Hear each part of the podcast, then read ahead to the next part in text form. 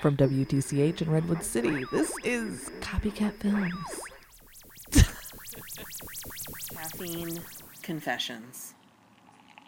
Going into today, I had two film shoots to do in two completely different locations. I went into today like really crazy filming schedule, and we've just gotten started, and it was the first day that my studio went live. It was the first day, and I had another shoot in the morning, so that required me to completely tear down and set back up. This is the coffee confession.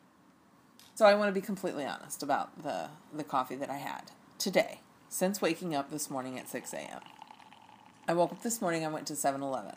I bought a double shot, Starbucks double shot. little can? Yeah. I also wanted a Frappuccino to wash that down with. It's two for four. I should just get two.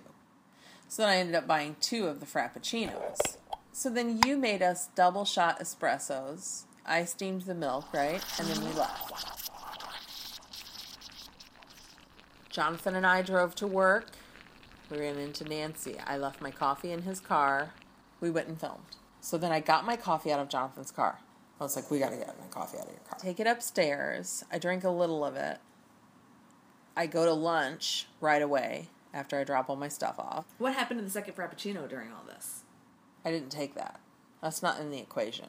It was the can and then the Frappuccino, followed by the double shot espresso that you made. But then I had part of that left. Went to lunch, I bought a Dr. Pepper. Then I came back from lunch and I took my coffee and added extra coffee to it. My cold brew concentrate. It's three times the amount of caffeine as regular coffee. So yeah, I spiked my coffee with more coffee. You're going off the rails with this Yeah. caffeine. Yeah, I mean, I went off the fucking rails today. So to answer your question, no, I cannot have any tea. I mean, I just need water. water.